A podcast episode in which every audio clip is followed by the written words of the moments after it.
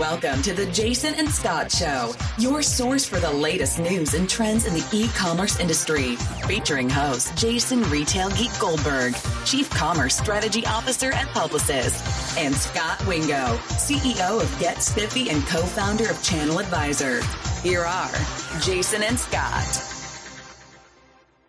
Welcome to the Jason and Scot Show. This is episode 219, being recorded live on Wednesday, May 6th, 2020. I'm your host, Jason Retail Geek Goldberg, and as usual, I'm here with your co host, Scot Wingo. Hey, cool cats and kittens. Oh, sorry, wrong show. Uh, hey, Jason, and welcome back, Jason Scot Show listeners. About two months ago, we had our first live, live, live listener event, and uh, it was so popular that we had a lot of requests to do it again. We had we couldn't get to all the questions, so we have a backlog of questions from that. Jason, before we jump in, I see we've got some Q and A going on here. Um, one housekeeping thing is if you do want to ask a question, we, we would love to do it live, where we'll have you your audio come in and you can ask it, uh, you know, uh, using the audio, so that when people listen to the podcast, uh, they have a little variety in what they hear. Um, but before we do that, Jason, any road trips you're on to report on or any news you want to go through? I, I, have done amazing road trips in the last two months. I've been to Russia, I've been to Europe.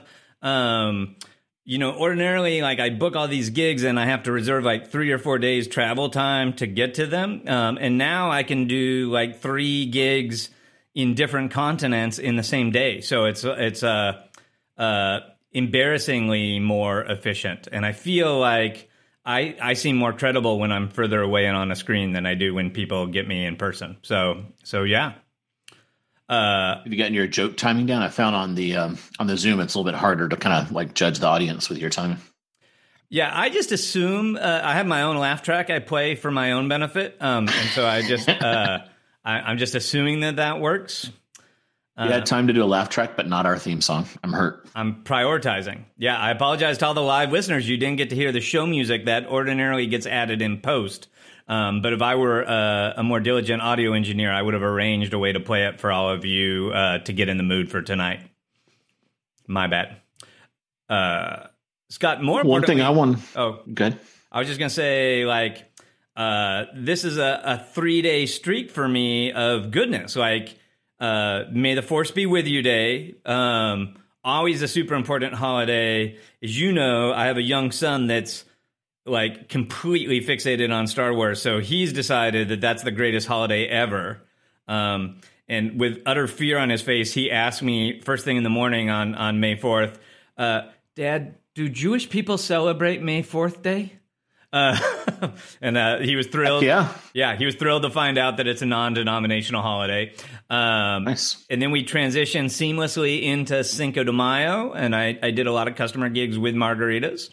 Um, the correct Star Wars holiday. There is a competition. Is uh, Return of the Fifth. Got you. Uh, I did not. Ah, Revenge I, of the Fifth. I could have could have stretched it out to two days. I had no no idea. Cool. And then today was you get to podcast.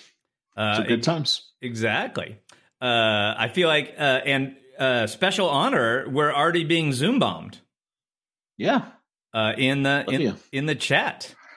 Uh, we got to bring Olivia into the live discussion. Yeah, yeah. Are you a legit person that's having fun with this, or are you a troublemaker that I have to uh, boot? A troublemaker. Seems like Olivia should get booted. Yeah, I uh, vote the boot. Yeah. All right. Bye, Olivia. It was good knowing you. Uh, well, you're booting Olivia. One yeah. of the things I wanted to talk about is there's been some more earnings since our last podcast last week. Last week, we really focused on the Amazon um, Q1 results, which were pretty stellar. Um, and then since then, we've had Etsy uh, this afternoon. Uh, this morning was Shopify. It was yesterday was Wayfair, and then this afternoon Square and PayPal. And I would say the the overwhelming theme has been you know everyone has seen this this surge of activity due to the pandemic. Um, the PayPal CEO said he feels like digital payments have moved three years ahead into the future. Um, Square as well. One thing I didn't understand about Square is they blew away the top line, but the bottom line um, had a huge impact. I don't know if that's because when they sign up new customers, they get some really good rate or something. Um, and then Etsy was interesting. They uh, they have become the go-to place for handmade mask, which is uh, they're having quite a moment. So they've they sold something like I think um, three to eight million masks on their platform, which was amazing. Um, you know, handmade face mask. And then Shopify um, just kind of crushed expectations. And uh, the one analyst I follow there, Colin Sebastian, he may be on. He raised their price target from 475 to 820 and it's currently at 730 so whoever asked for stock recommendations that may be an interesting one to look at because it's kind of one of those you know um, playing the the guys selling the pickaxes and shovels versus the actual folks uh, doing the mining so uh, Shopify stock, I think, is going to rip pretty good. Um, and then you and I have chatted about Peloton. They crushed estimates as well. And after hours, I saw they were trading up pretty substantially. Um, and they haven't even been able to launch their new treadmill because it has this white glove in house delivery that uh, is not social distance friendly. So, um, those are some interesting things going on on the stock side that have an e commerce digital tie in. Yeah. Uh, uh, are we jumping into the stock question, or were you just uh, you were pre- that was just kind of a pre-answer? Jump, jump.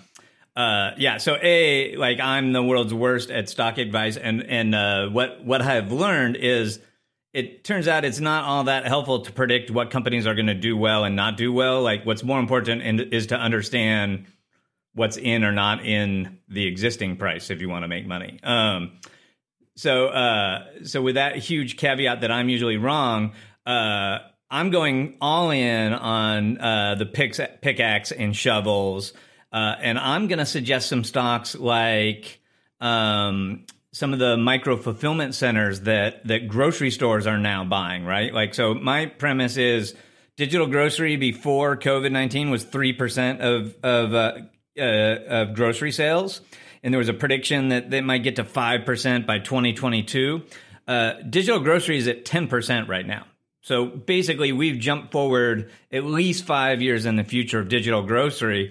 And huge caveat in digital grocery, it's wildly unprofitable. Um, so when the retailer has to pay for all the grocery picking and the grocery delivery, grocery delivery doesn't make any money. So the the way retailers are going to ultimately make money on this digital grocery is get you to pick up your own groceries via curbside pickup and use a robot to pick the order instead of paying a, a, a, human being to pick the order in the store. And so these these robots for grocery stores are called micro fulfillment centers, um, and there's at least uh, three of them uh, out there that have big pilots with grocers right now, um, and they all have have reported more than double digit um, sales growth since the beginning of the pandemic. And so it was super early in their evolution, and so the um, the the fact that they're um, uh, already seeing this this uh, spike in demand like bodes probably really well for them. So that's companies like uh, uh Alphabot and uh, Takeaway, and uh, I'll think of a couple others. I'll put in the show notes tonight.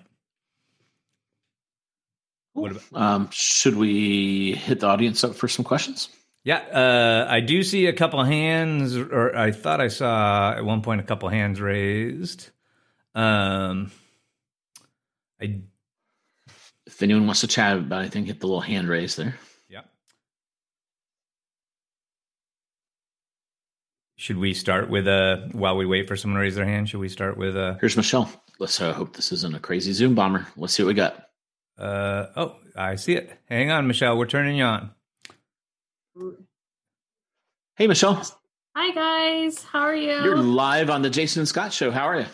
Ah, I'm good. Thanks for having me. This is great. My first live podcast.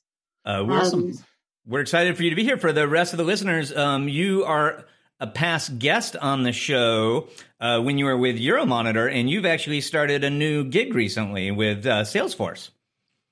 Yes, I uh, I now work at Salesforce. I started in early March. Um, if there's one place to start working at during a pandemic, Salesforce is definitely it. It's a great company, and I'm really enjoying uh, my time here. yeah, and it seems like Mark they're Benioff yet? Oh, so go ahead, Scot. Have you met Mark Benioff? Not yet, but it's definitely on my to do list.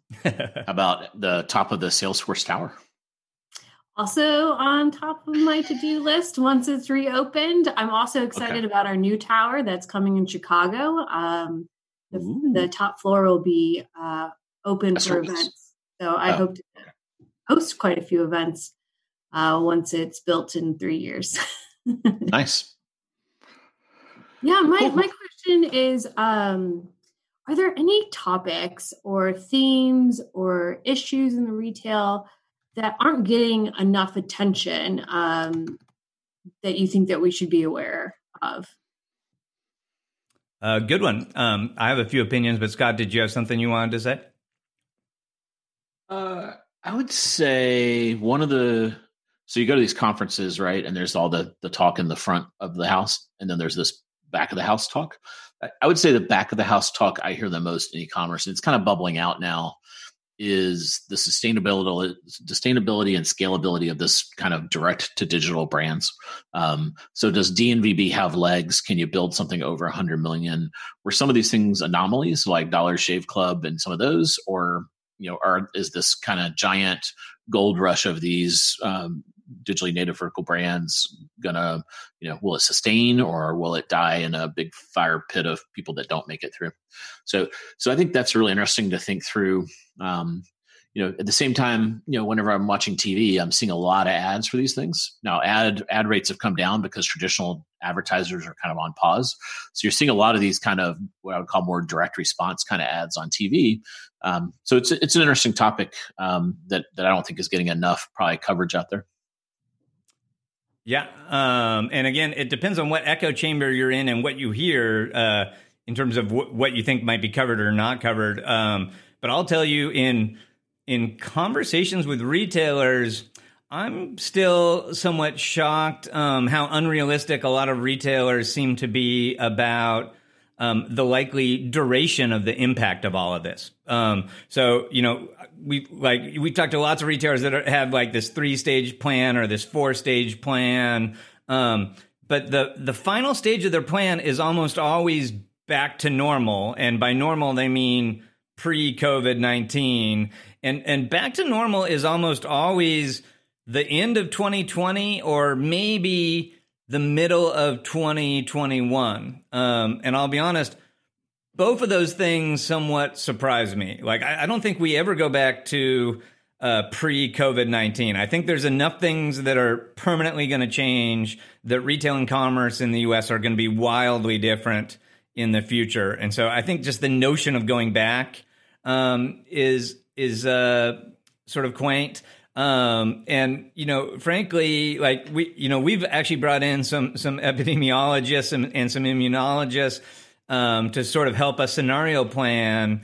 And it just doesn't seem like you talk to any credible expert that really sees this ending um, or you know go, going back to the kind of things where, where we all get to go in person to a trade show or or um, you know go go to these big mass group things or frankly have unlimited traffic in a retail store until we have a full blown and widely distributed cure um, for for the virus and realistically the fastest uh, of a vaccine's ever been produced in the history of the world is five years so let's imagine that with the crazy resources marshaled, we, we do it way faster than that and we do it in 18 months.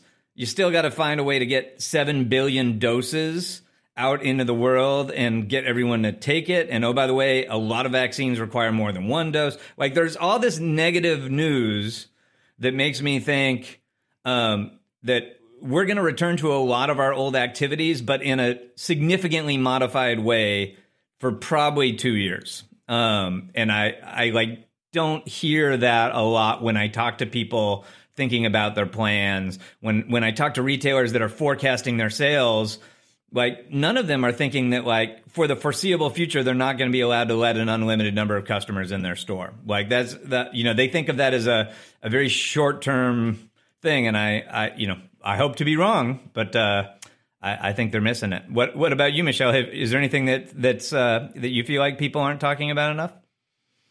Well, I am particularly curious about returns um, because we see all of these, uh, you know, we see all the metrics for digital commerce, commerce rising, uh, but we know obviously there's a high return rate uh, associated with, with with e-commerce, particularly in clothing and footwear.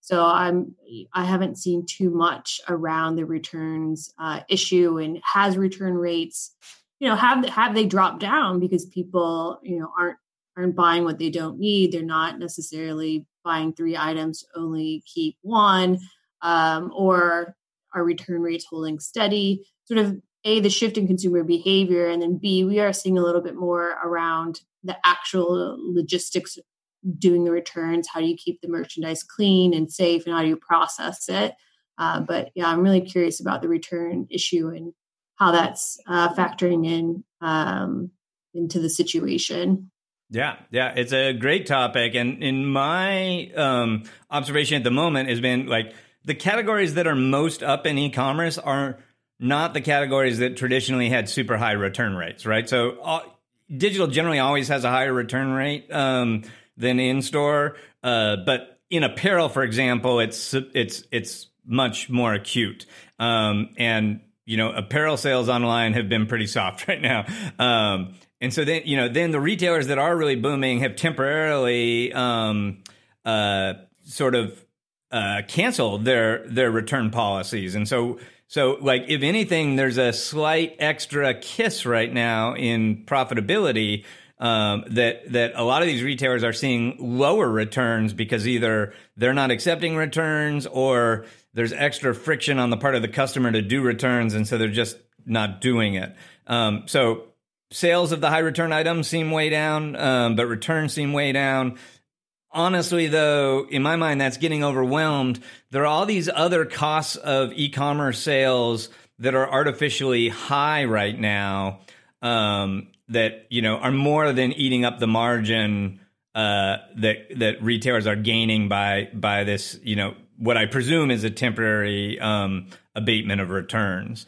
Um, and so to me, like the top line story that we've heard in a ton of the earnings is, hey, good news, e-commerce is up. It's not up enough to make up for all those sales we lost in the store, and those sales are way less profitable um, than they would have been if, if, they were in the store, and so margins are are super super challenged.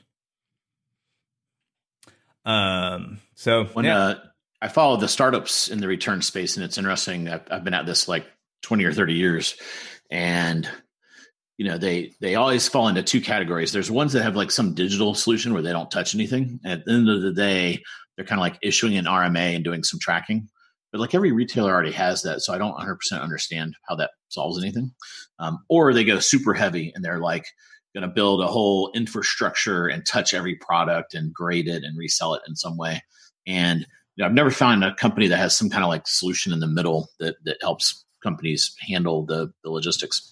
I remember in um, the late 90s like this kind of 2002 to 4 time frame there was a company called ReturnBuy and they raised like $30 million and they went and built this big returns facility and i did a tour of it and it was amazing. You know they had all these conveyor belts and things would go upstairs and go through this sorting system.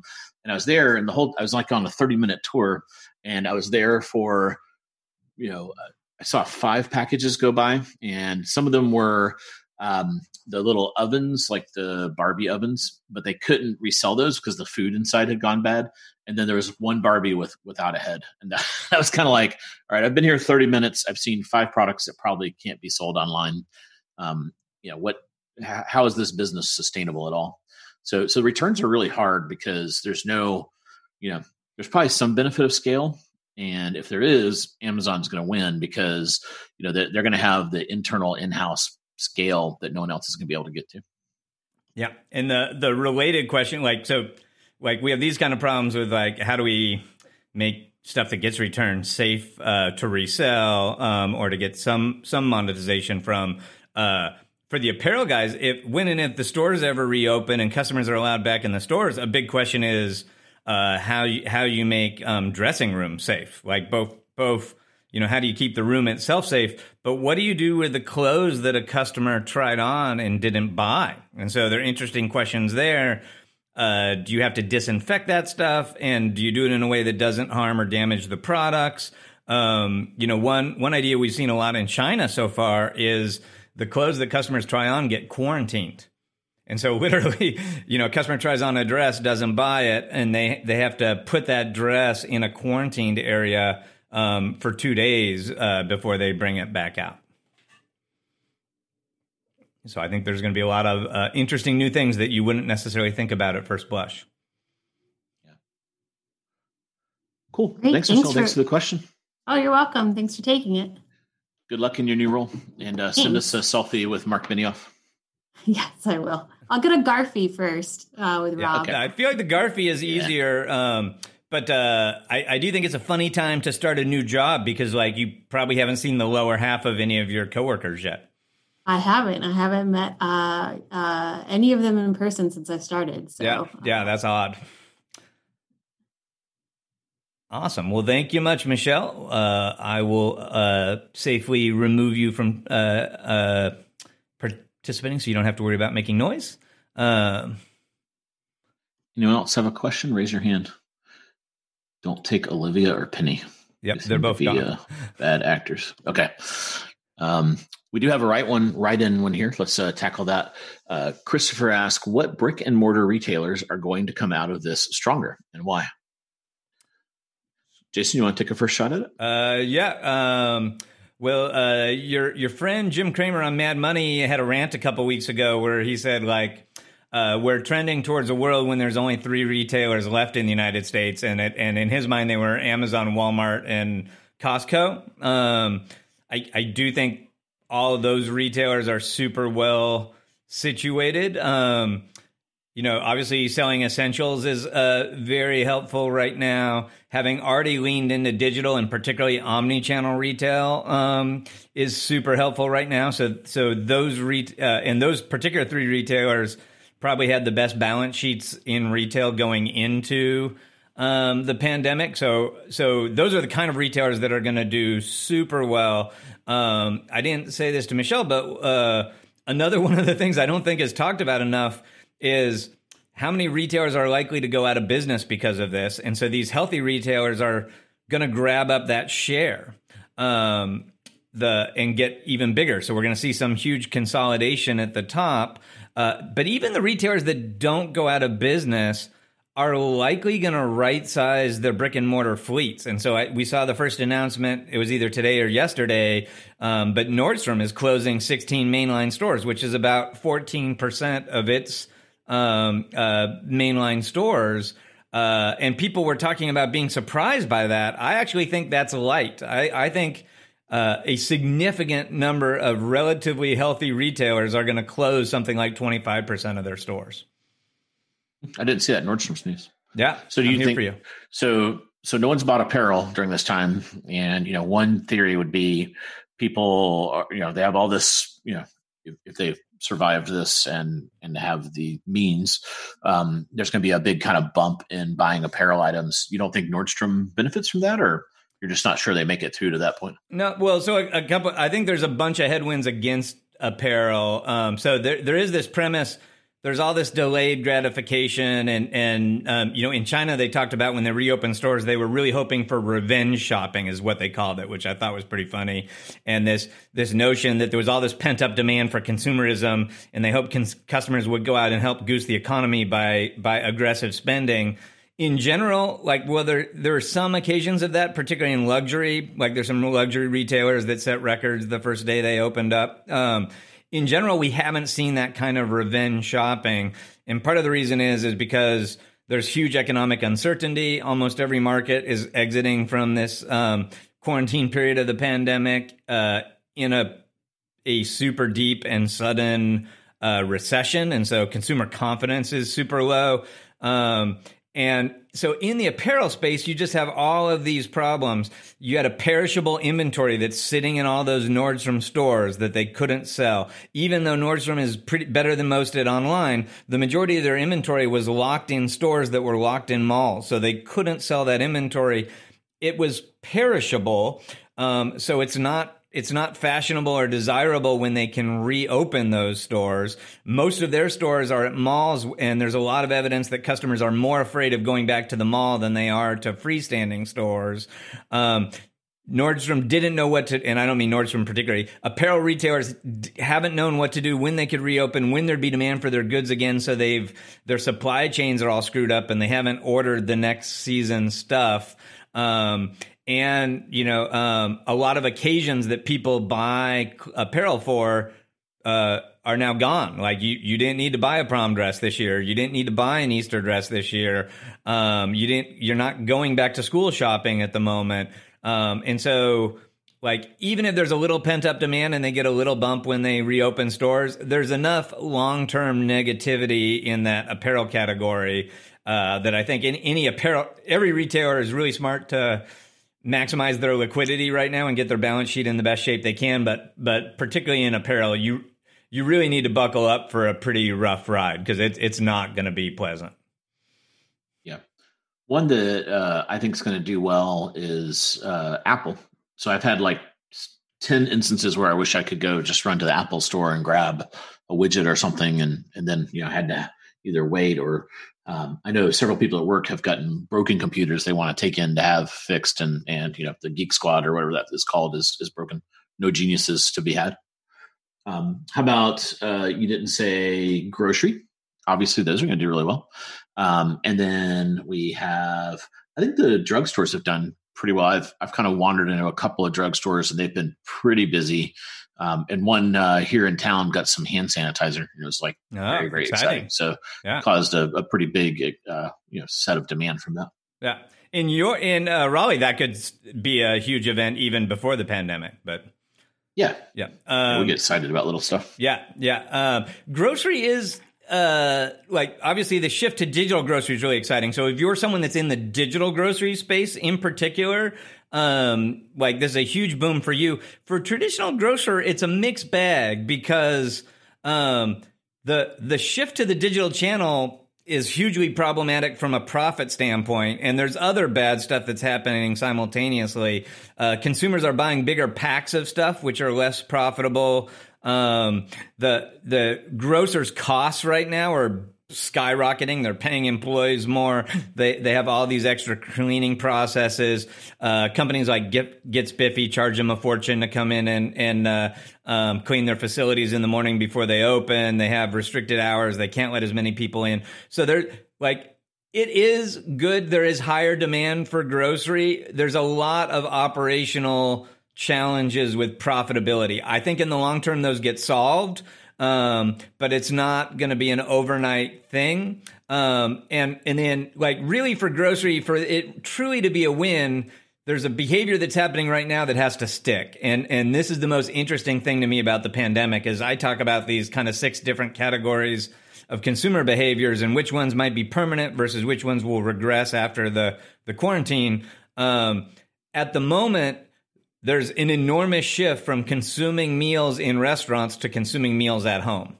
And if that, if a version of that behavior sticks, like it's clearly not going to stick to the level we're at now, but, but if the new normal is more skewed towards consuming at home, that, that obviously is a, increases the TAM for grocery. But if the consumption goes back to the exact same levels and it's just a shift from in store sales to digital sales, that's probably not an economic windfall for the traditional grocers. It might be an economic windfall for the Instacarts and um, uh, Fresh Directs of the world, and a big Debbie Downer for the Peapods of the world that turned off their e-commerce right before uh, the pandemic.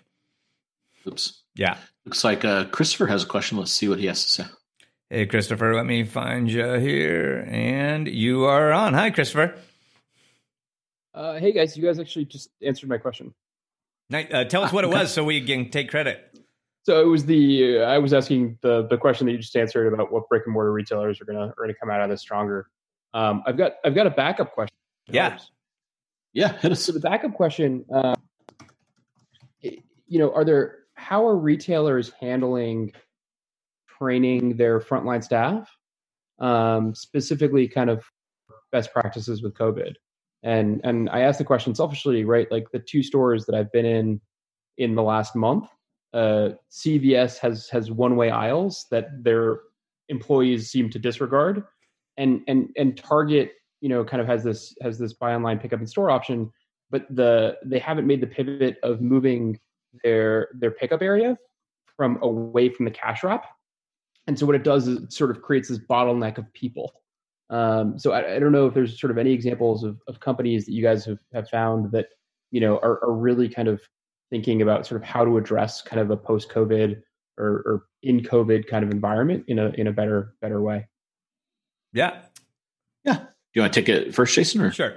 Uh, so so both. A, I was sort of quoted in a Wall Street Journal article this week with the exact same observation that like my lo- local grocer has one way aisles and all the employees and professional pickers in the store totally ignore it, right? So it, um, and you know, uh, training customers for new behavior in the store requires like a significant ec- effort and a significant amount of messaging and reinforcement none of which is happening right now so that that particular example totally agree with you and side note um, totally controversial and not good evidence that one way aisles are safer right like so the the notion behind one way aisles is you don't have to walk um, uh, cross someone in these narrow aisles where their droplet spray is almost certainly going to hit you if they're not wearing a mask. Um, a the science on the on the droplet spread, like your droplets are staying in the air long enough that that you're walking through the droplets of the person in front of you, even though you're both walking in the same direction. So that's kind of a bummer. But the bigger problem is if one way aisles make you spend 30% more time in the store to complete your shopping list, you're actually walking by more people and getting exposed to more risk and exposing more people to risk um, because of the one way aisles then you're actually reducing risk because of the one way aisle. So that particular one's controversial. Um, direct answer to your question uh, to me the best retail operators in the world that are killing it right now are some of the regional grocery stores so to me an absolute hero of this is HEB which is a regional grocery store in texas um, great backstory. These guys identified the potential p- impact of the pandemic in January, sent their whole executive team to China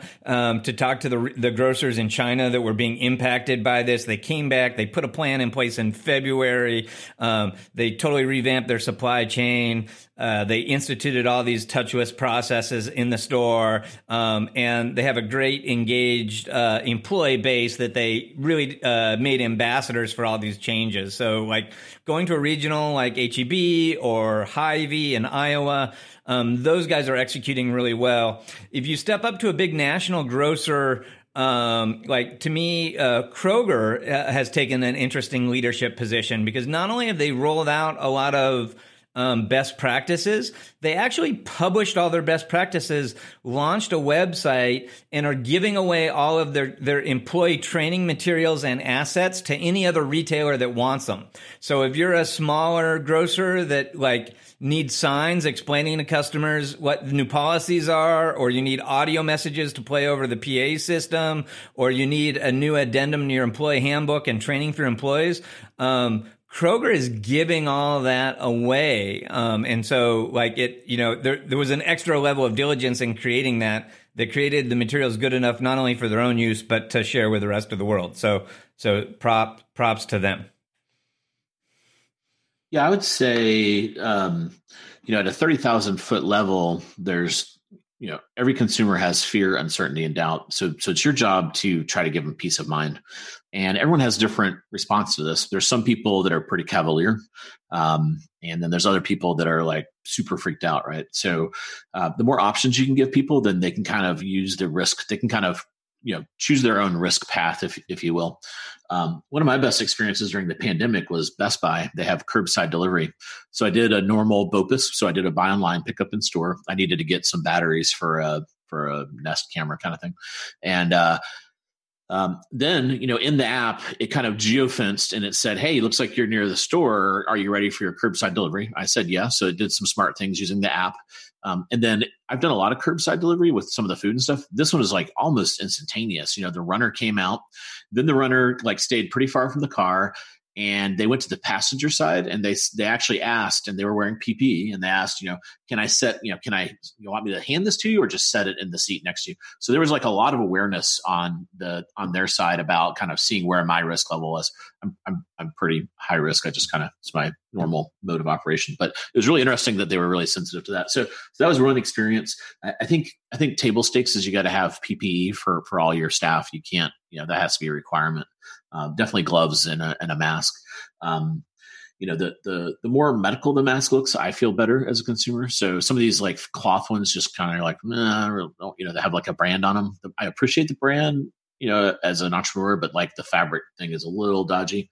Um, touch touchless payments. You know, I've been in a lot of these. I've tried using a lot of them, and it really, uh, Jason, you're like this when I went to a grocery store. It's called Fresh Market, and I used my Apple. I, I did touchless with Apple Pay, and then she's like, "I want to see the credit card."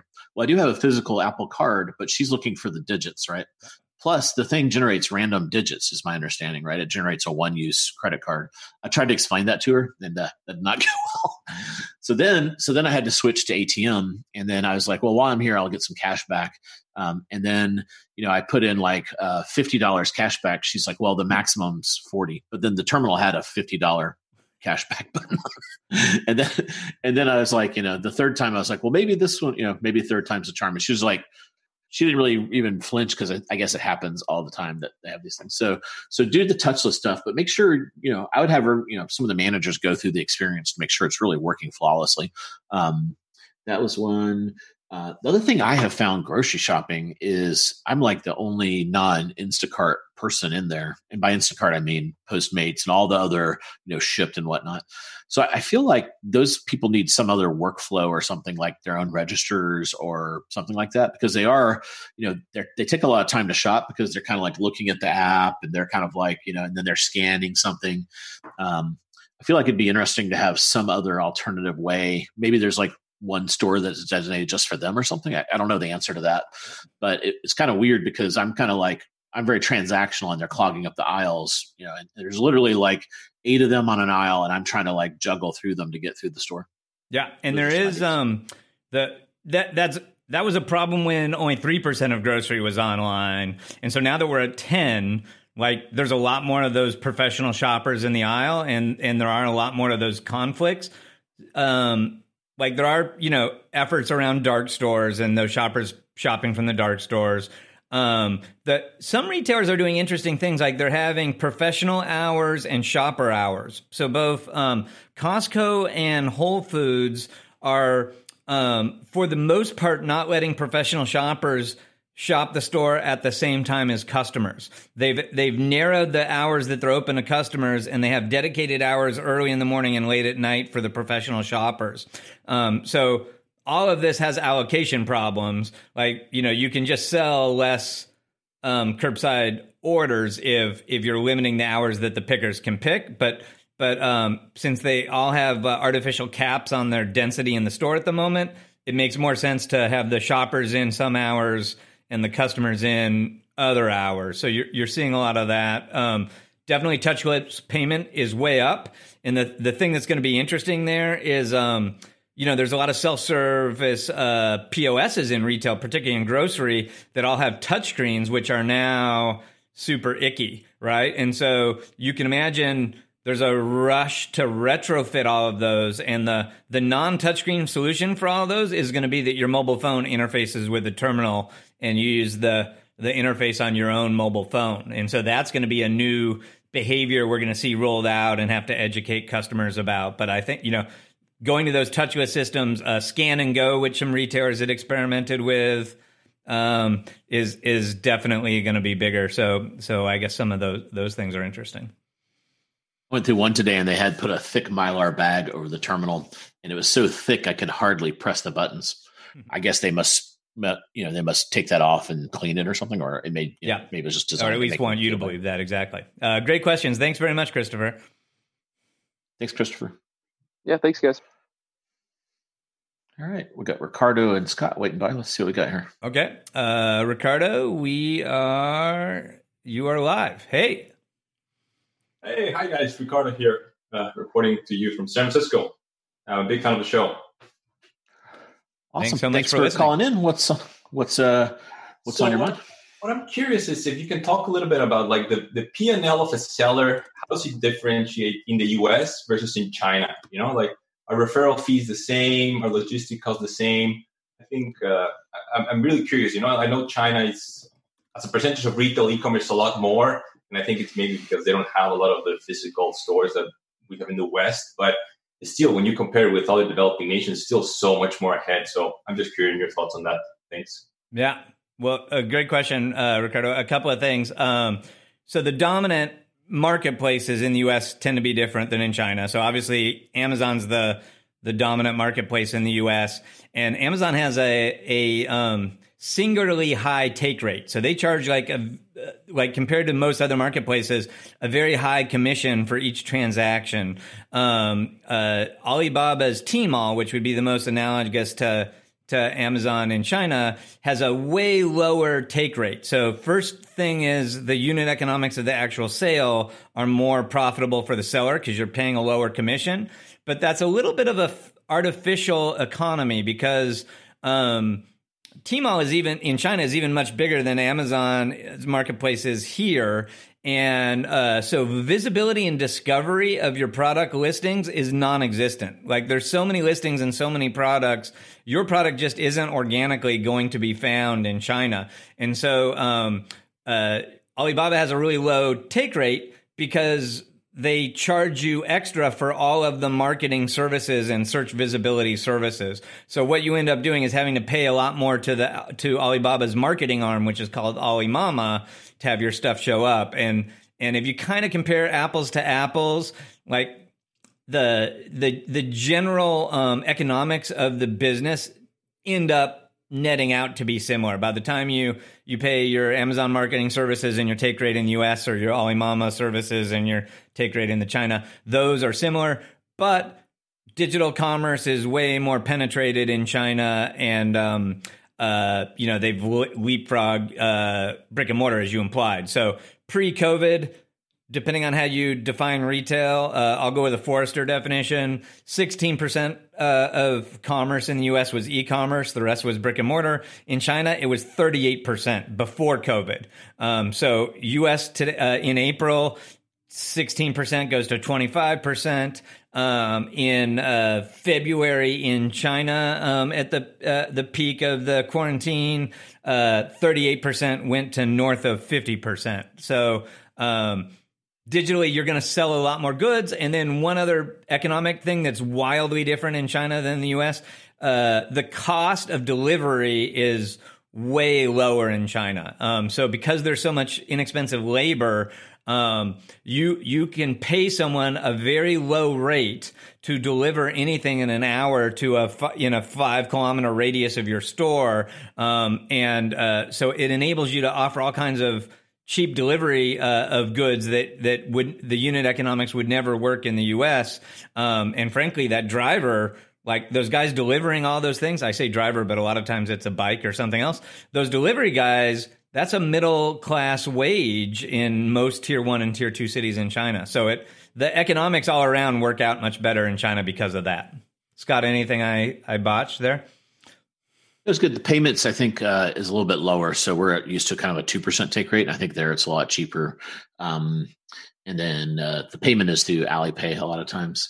Uh, and then you know the other thing I would say is most Chinese sellers are embedded in a factory, so they they're like you know they're very very close to where the product is made, um, and that gives them an edge. Where you know if you're I saw an, uh, I saw someone here that works for an auto parts company. So so if you're a, at an auto parts retailer there's a distributor there's all these manufacturers. Some of them you know maybe there's another layer where they took it from china and then you know the parts from china and then added something. So so you can be kind of you know you got seven people you know two to seven people dipping into the margin stack there. Um, whereas in china you're typically factory to you know right into the marketplace essentially maybe through a seller. Um, so because of that also it also creates this very fast feedback loop um, so you'll see like this really interesting things happen where you know they they can you know they they'll iterate very very quickly because they have the factory tied to the marketplace, and then this this feedback loop accelerates. Um, the other thing, if if you stacked the you know another challenge for the Chinese seller is the same widget if you take currency and try to normalize it is selling for 30 to 40 percent less in china um, so, so you know, the good news is in the U.S. for the same you know same item, and if you looked at the currency rates, you're probably going to get thirty percent more for that in the United States than, than in China because it's so competitive and people are, are very value oriented in China. So, so you have more more P to put it, you know, more margin to kind of put into things in the U.S. So those are some of the interesting differences. Because of that, you know, most Chinese sellers, their strategy, they they actually make a lot more money selling out of China. So they'll sell into Russia. Um, they'll sell into uh, uh, Mercado Libre, Brazil, South America. They'll sell um, one of the most popular uh, destinations is the marketplaces in Australia, and then obviously the U.S. and Europe. Um, that's where you know pre-pandemic companies like Wish and AliExpress were making a, a, a ton, selling these kind of hot products coming direct from China. Good points. Uh, great question, Ricardo. Thanks very much. Thank you, guys. Have a good one. Thanks. Uh, should we go to Scott Landry next, or do you want to take some of the, the typed in questions, Scot? Yeah, let's do uh, let's do Scott, and then we'll hit the typed in ones. Awesome, uh, Scott. You uh, welcome to the show. Thank you, guys. I feel outnumbered by the Scots now. you are. Yeah, we've got I, three T's between us. Yeah, exactly. And uh, I'm also here in uh, well, just outside of Raleigh. I'm in Morrisville, North North Carolina. I heard Morrisville is much cooler than Raleigh. It is much cooler. it is much cooler. Um, and I'm a longtime listener, first time caller. I, uh, a few weeks ago, you guys had on Scott Divot, uh, another Scott, on the show, and he talked about this being the time to not sit back and cut costs, but to actually invest in companies, uh, invest for company owners to invest in their companies, saying that those failing to prepare prepare to fail. We've also seen a lot of non essential Amazon sellers struggle during the first few weeks of this pandemic you know a lot have come back strong since then but and you know these companies have had to pivot and develop a multi-channel approach to their business so this sets up my very fun question uh, do you know of a software that would that you would recommend to all your listeners that would help them with managing a multi-channel approach that includes uh, maybe a single user interface to manage all their e-commerce operations such as i don't know content inventory orders marketing advertising product content feeds Scot, Jason, would you know of anything like that? Drawing a blank over here. Jason, you got anything? Uh, I thought you were going to say ChannelAdvisor. yeah, yeah. Scott. Full disclosure: Scott's an account manager over at ChannelAdvisor, so he's uh he's teeing up the old ChannelAdvisor what what we do there. Yeah, yeah. But uh, right. yeah, a lot of people start. You know the you know to be fair, a lot of people, especially smaller sellers, they'll start with a Shopify, a Big BigCommerce, WooCommerce, Magento uh, one of those offerings, and then they'll have a little bit of an ability to sell into other marketplaces. Sometimes their shipping software will get them a connection to another marketplace, um, but then ultimately they'll grow out of that, and that, that's kind of what we've built for over at ChannelAdvisor. So, yeah, um, so certainly, like I think there's different answers at different uh, tiers of business and maturity of businesses. Like I'll be honest, I don't generally think of there being uh, complete unified suites that are super successful for a broad range of customers. There definitely are unified suites in particular niche markets that really focus on a vertical. So you can find a unified suite for a furniture retailer or for a quick serve uh, food restaurant that are that are pretty comprehensive. Um, it like Shopify is inching towards being a unified suite. they're adding more and more of those services. And if I were a betting person, I would say like they're eventually going to get to a pretty comprehensive unified suite. That seems to be uh, an important part of their strategy. And hopefully they spend their money there instead of the stupid shop app that we could talk about later. Um, the uh, they're they're at certain niches there there are some interesting unified suites. So like Oracle owns a product called NetSuite. Um, which actually has like a pretty comprehensive set of e-commerce order management, channel management, um, and uh, outside of those, uh, you end up there are some some tools that cover a lot of what you just discussed. So there there are um, PIMS that are expanding into feed management, content management, um, and starting to you know do more of those kinds of things. So I think of like a Salsify, um, you know, as as becoming more comprehensive um, for those kinds of things. But but uh, like honestly, there's no dominant player like the enterprise level. The enterprise players are mostly pretty sucky at it. Like by uh, by far the the best uh, in terms of a unified suite amongst the enterprise guys now would be uh, uh, Salesforce. So uh, Michelle, that was on earlier, could talk to you about that. That's all I got. Thanks, guys. Awesome. I appreciate it. Just Thanks, I was just kind of teeing up the uh, ChannelAdvisor commercial. Yeah, awesome. Yeah, so I can't believe Scott didn't send me one to play. cool. All right. So over in Q and A, Kelly asked, Has anyone done any good research showing the correlation between retailers being owned by private equity and their subsequent inability to react to COVID? Um, seems that PE ownership equals underinvestment in tech equals poor ability to respond to changes in business climate. But it'd be great to see some research. Yeah, the um, so so if if uh, you know, seems like Kelly's pretty read up on this whole topic, but there there are this this tier of investor called private equity firms. We call them PE firms in the industry, and uh, they essentially go do buyouts. And what drives their thinking a lot of times there, there's a you know like anything there's a broad spectrum of PE firms. They're not all like this, but a lot I would say eighty or ninety percent are in this genre of they do some financial engineering. So they'll go look at a, a, business like a retailer. They'll see that it has a certain EBITDA and cash flow. And then on the other side of the equation, they have super cheap access to cash. So what they'll do is they'll go um, they'll go buy that retailer. They'll use that cash flow to go buy debt. And you know because they've got this cheap access to debt, they can usually get a lot of debt. So they can go and say this retailer's making a 100 million. They can put a billion dollars worth of debt because the you know whoever's providing this debt is just looking for a pretty small amount of cash flow to cover a large debt. They do all that, and then um, when they when they do that, they effectively have extracted the future value of that retailer's cash flow out, and and that is what drives their their calculations. Um, so it's kind of like running the business through a spreadsheet based on this these kind of metrics of, of this current view of cash flow.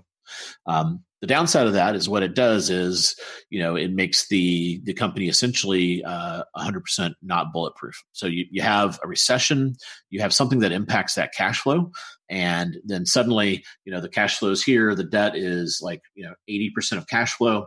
Cash flow dips to, you know, 30%, and now the company is essentially, uh, if it has something on its balance sheet, it will burn to that relatively quickly and then go bankrupt. So this is ultimately what led to the demise of Toys R Us. Uh, you know, India Circuit City, I believe, had a large private equity component. Um, here in the southeast, Belk's got bought by a private equity firm before the pandemic, and I'm kind of interested to see if if they make it through. Um, you know, pretty much most of the large retailers, with the exception of Nordstrom, Walmart, Costco, the drugstores don't have private equity, but many of the mall-based retailers have, uh, except Apple, um, are, are have a big private equity component, and I think they're at risk. So, so I haven't seen a study, but I would say the correlation is very high just because of the the nature of the beast. Um, it's like saying how many slow gazelle get eaten by by lions. You know, pretty much all of them. So, so I, th- I would say the correlation would be, you know, almost 100 percent correlated. Um, Jason, yeah, I would agree with your hypothesis. I have not seen a study, and it is a smart, interesting question if there is a study, because um, the ones you disproportionately hear about are these leverage buyouts, and they, of course, have um, you know really challenging balance sheets, and and therefore are super um, vulnerable to COVID, right? And you know, Scot mentioned the Toys R Us and Circuit Cities of the world. Like Neiman is a poster child for that situation right now. Um, the unit economics at Neiman Marcus are pretty favorable. It's a totally viable retailer um, with an unmanageable amount of debt. So, like you know, uh, sorry to my friends at Neiman, COVID is probably putting you out of uh, you know in into a, a reorganization at at best. Um, but I, I don't actually know statistically how much of of the private equity debt in retail is um, leverage buyout. St- we hear about the over leveraged ones the most, um, and there's another kind of private equity debt which you know tends to also underinvest. Like the super risky early private equity debt, which is the venture debt, like those guys, you know, um, tend to not be making huge infrastructure investments, and and uh, that that's going to tighten up at the moment. But there are mezzanine level private equity firms um, that do invest in retailers um, that don't tend to leverage those transactions and and as negatively impact the debt. So so for sure. All the poster childs we hear about about private equity investors are going to be the negative ones that are killing retail. And look at Scot with his advanced audio video right there. Um, but I like I'll be honest, I do think there are some private equity firms that are much more beneficial to retailers that we just don't hear about as much. And what I don't have a good sense for is as a total percentage proportion of all retail, Like, is are those those good private equity firms a unicorn, or are they fifty percent and we just don't hear about them? Don't know. Yeah, and I don't know, um, uh, Kelly, if you can see the screen here, but um, I did find this article in Retail Wire. Uh, it's pretty current, so July of last year. So you know, uh, obviously COVID's going to tick this up, but they found 10 out of 14 companies that filed bankruptcy um, had been acquired by PE companies, um, and then they actually peg it to 1.3 million workers lost their job. Uh, there's a classic movie called Wall Street, um, and it's pretty interesting to watch it because the whole premise of Wall Street is uh, effectively a PE LBO, um, and you know um, this one guy has to decide the moral implication of in the spreadsheet world it looks great. And then he realizes like all these people i think there's a familial relationship that, that his dad worked with are going to lose their jobs. So so it's oddly one of those weird things that has stood the test of time because it's been the strategy for 30 or 40 years. Uh, you get to see very young michael douglas as well. Um, this report i have on the screen references uh, you know what looks to be a, a more even kind of detailed report on this. So that so you know, I would Google this this kind of Jim Baker private equity stakeholder project, and you could probably a lot of times you'll see this kind of puffy article about one of these things. Then you go find the underlying paper, and there's a lot more really interesting data, and you can see some you know the actual data that feeds these these studies. Yeah. Right. Uh, uh next question is from.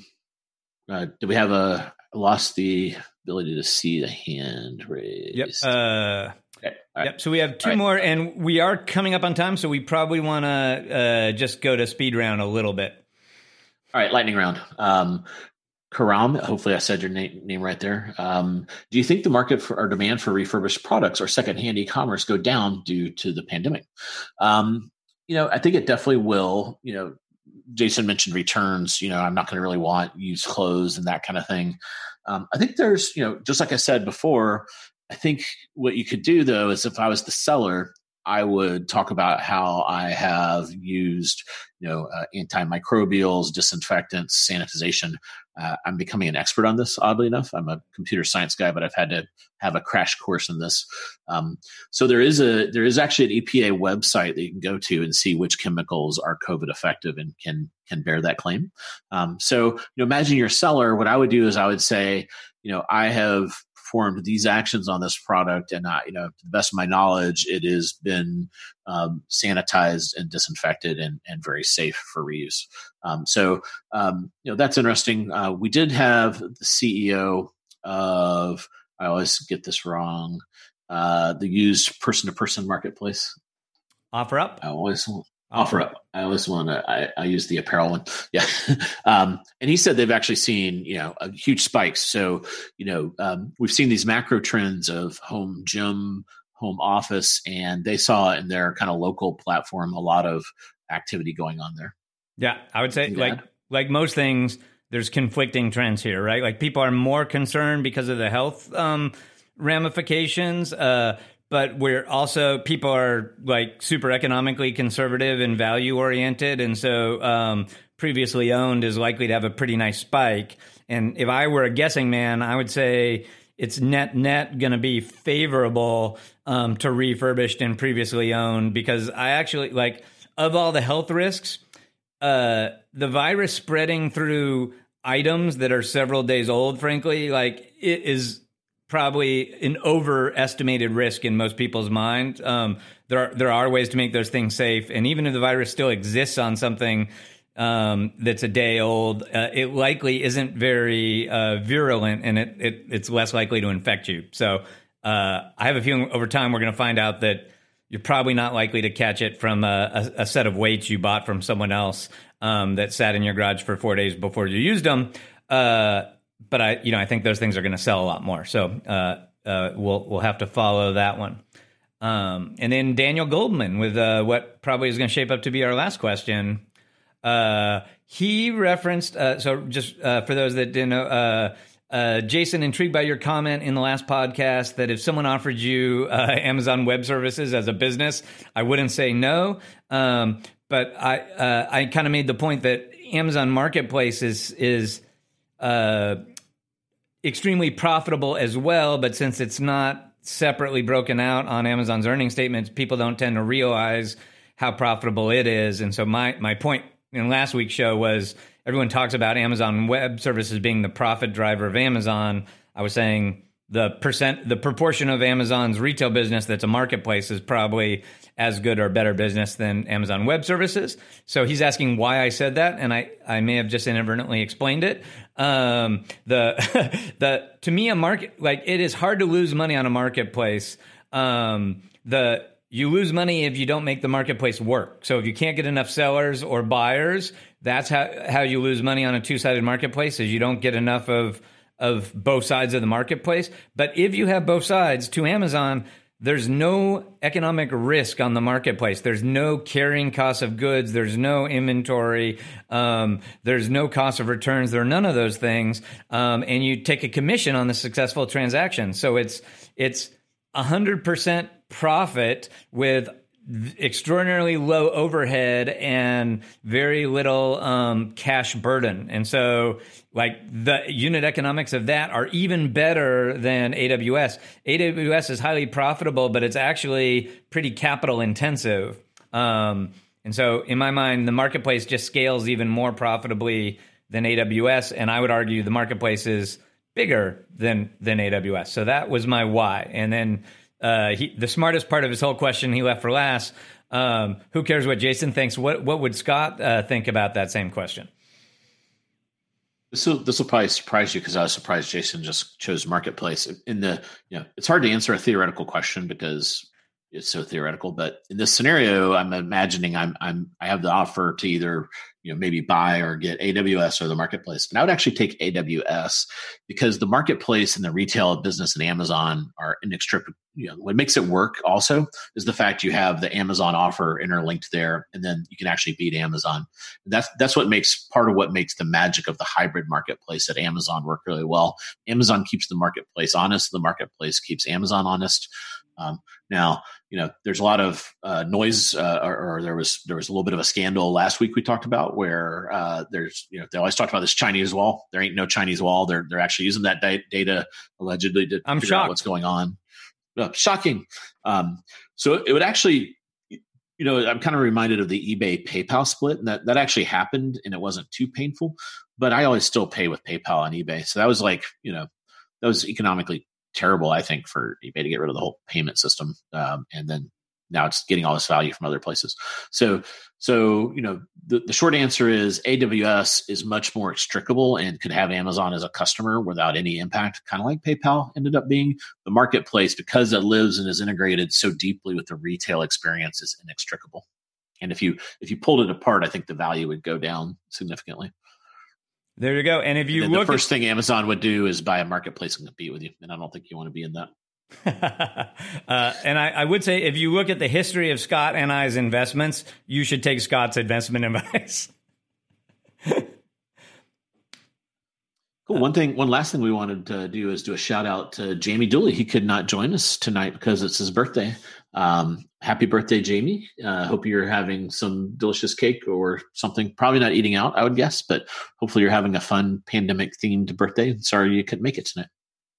Yeah, uh, and and happy uh, uh May Fourth Day to belated May Fourth Day to Jamie, who is another big Star Wars fan.